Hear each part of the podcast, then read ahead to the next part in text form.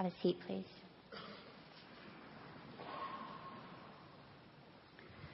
It was about um, 25 years ago. Um, a member of this church asked me to come here, uh, come to church with him. And I was hesitant. I had been raised in the Episcopal Church. I loved the ritual of the church. And I also believed that Jesus Christ was my Lord and Savior. But I didn't see that going to church made any real difference in people's lives. My eyes were blind. I didn't understand anything about community, being in a community of believers. I uh, didn't really understand about having a personal relationship with Jesus Christ. But this church has taught me that. And I see God over and over again when I'm here in this church. As I was hesitating, the Lord came to me in a dream. And the first thing that he, it wasn't really a vision, it was more just a presence. And I, he asked me this question. It was like, who are you to judge my people? And he didn't say it in a harmful way or a, a condemning way. It was, he said it in such a way that it was like, I want to heal your heart. I had a critical and judgmental heart, and he wanted to heal that heart in me. The next thing that he said was really a statement. He just simply said, I want you there. I want you there, and I will meet you there. And as I said, he has met me here over and over again. So one Sunday, I thought, well, I better go to church. So I went to, we were over on Broadway, and I walked into that sanctuary, and I felt such a love of God, such a presence. I had never felt that kind of love before. I didn't even know that there was that kind of love that existed. And I felt so, fell so in love with Jesus. I, I was just overwhelmed with the love of God. I wanted to run up and down the aisle and sing and praise his praises and fall on the altar, but I was raised an Episcopalian, so I knew that I needed to contain myself. One of the things that I want to talk to you today about is a prayer journey and hearing the Word of God, listening for God's voice. You know, we have all kinds of forms of communication here in the church. We have a website, the city, the bulletin, communicating face to face. In the social world, we have Facebook. We have, we can text each other. We can text groups of people all at once.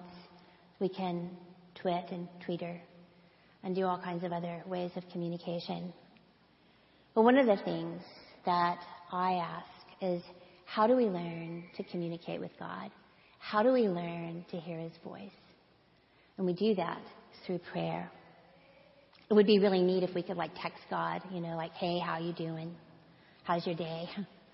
What would he text back? I think he would really text back that he loved us. I think we could really depend on that scripture in John 3:16 that says he so loved the world that he gave his only begotten son. I think he would say how much he loved us and cared for us. We know that he spoke to Abram. He told Abram to leave the Ur of Chaldees. We know he spoke to Moses, telling him to free his people. We know that he spoke to the prophets Ezra, Nehemiah, Isaiah, Jeremiah, Zechariah. God loves to speak to his people if we but learn to listen. Proverbs 20:24 says, "A person's steps are directed by the Lord. How can anyone understand their own way?" Jeremiah 10:23 says, "Lord, I know that people's lives are not their own. It is not for them to direct their steps. This being true, it's important that we hear God so He can direct our steps. So the question I would ask myself is, this being true, how do I hear God? How do I listen for His voice? And one of the ways is through the text, through Scripture. I'm certain that you've experienced this where you have been in a devotional time, you have opened up God's Word, perhaps just randomly, and exactly what you read is exactly what you needed. It speaks to your heart, it speaks to your spirit, it's what you needed for that moment.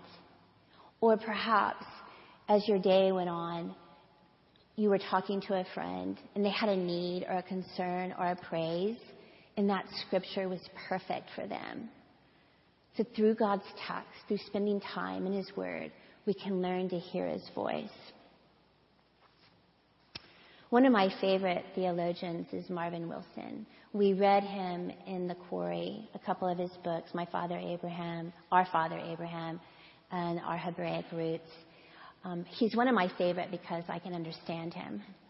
So often when I try to read a book on theology, I'm like, wait, what? But Marvin Wilson spoke to my heart. He says things in his books that I have in my heart, but I don't know how to say. One of the questions that he asked is, where is God found? Well, we know that in Ephesians 4 6, Paul says, God is above us, among us, in us, and through us. This is simply the reality and mystery of God. The Bible says in Psalm 19:1 that all of nature sings God's praises. God speaks to us through his creation. He spoke to Moses through the thorn bush. He spoke to Balaam through a donkey. The rabbis say that the reason that God used a thorn bush was to show us that there is no space free of the divine presence, not even a thorn bush. Since God is ever present in the creation, He's always wanting to talk to us, to hear us, if we but learn to listen. The scripture today is in Genesis 28, and it's the story about Jacob. And Jacob is on his way to Paddan-aram to find a wife among his mother's people. On his way, he stops in Bethel. He's tired and he falls asleep. And God comes to him in a dream. And it's this beautiful dream of a stairway. It's a ladder and angels are ascending and descending this ladder. When Jacob wakes up, he has this revelation that God, he says, surely the Lord is in this place. His presence is here and I did not know it. This is beautiful for us because it shows us that there is no division between the heavenly realms and the earthly realms. There is no borderline. There's no border crossing. There's no wall to climb over. There's no tunnel to be dug. We are constantly able to reach into the heavenly realms and receive what God has for us. He's showing Jacob that he can reveal, that God will reveal himself day or night, no matter where. Marvin Wilson says about that, he says, as spiritual beings, it is good to be mindful that spirituality is a life lived in the continuous presence of the divine. This being true, we are capable of always hearing God's voice. One of the ways that the Lord brought his voice to me and gave me a prayer voice was through the prayer ministry. When I first came into the prayer ministry, we were really eager to learn how to pray. We were like the disciples. We were going to Jesus and said, Lord, teach us to pray. We even had a coffee cup made that we could take home to remind us of that. We would read books. We would go to conferences. We spent a lot of time asking the Lord to teach us to pray. And at one point, I felt God was giving me a scripture. And it was he had to give me something that I didn't know so that I would know that it was Him and not me just talking to myself. And the scripture that He gave me was Joshua 1 9. And that scripture says, says, Have I not commanded you? Be strong, of good courage. Do not be afraid, nor be dismayed, for the Lord your God is with you wherever you go. Now, the Lord gave Joshua that word when he was commissioning him to go into the promised land. And he said it again in Matthew when he was commissioning the disciples to go out into all the world to make disciples. He was saying, I am with you. He says in Matthew, Lo, I command you, I am with you always, even to the end of the age. Well, I didn't know it at the time, but the Lord was saying, I'm going to be with you. I'm going to take you on this prayer journey.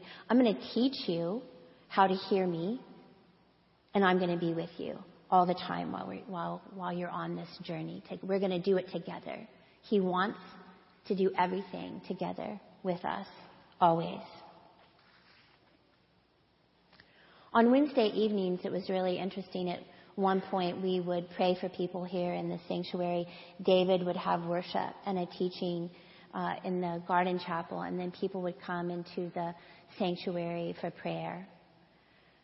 One particular evening, there were different prayer groups around, and I didn't have anyone to pray for at that particular time. And um, so I was sitting back over a couple of pews back, and I was praying that the Lord would give me a word for um, for the, for someone who was being prayed for, or that He would give a word to the prayer ministers that were praying for people. And I started hearing Psalm 34. Well, again, I didn't know Psalm 34 from Psalm 24. So I was like, I don't know what to do with that, Lord. So he became very specific.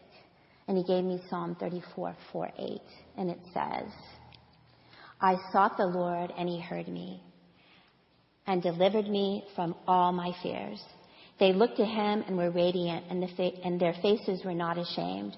This poor man cried out and the Lord heard him and saved him out of all of his troubles. The angel of the Lord encamps all around those who fear him and deliver them. Oh, taste and see that the Lord is good. Blessed is the man who trusts in him. So I read that and I was like, oh wow, that's really a beautiful scripture, of course. And the Lord was saying, well, there's a person like that's sitting over here and I want you to go and give that to them. And I was like, mm, I don't know. I don't know about that.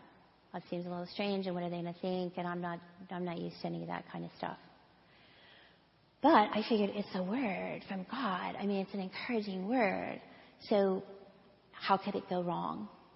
So I walked over and I said to the person, you know, I feel like this is a word that God wants to share with you. Well, the person looked at the scripture and they was like, that is one of my favorite scriptures. That is the scripture that I go to all the time in need. So we both knew, we both had this revelation that God was paying attention, that God was there, that God was present, and that God wanted to speak to that person's heart. Eventually, I started teaching classes on prayer, and uh, we used uh, Francis and Judith MacNutt. We re- really relied heavily on them for our healing prayer needs. And we would watch a video, and then we would pray for each other. And we would just say, you know, what do you want prayer for? But after a while, we became really bold. And we were like, don't, don't tell us what you want prayer for. We just want to be really quiet. And we're going to ask for the Holy Spirit to come. And we're going to ask for a word from God. And then we're just going to speak that word. And we were really, it was a safe environment.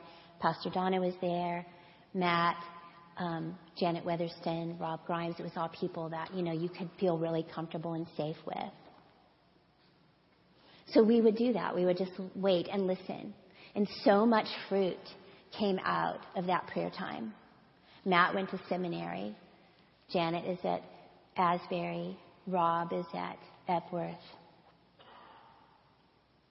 Just by listening, by being quiet and listening to God and listening to His voice, he directed their steps.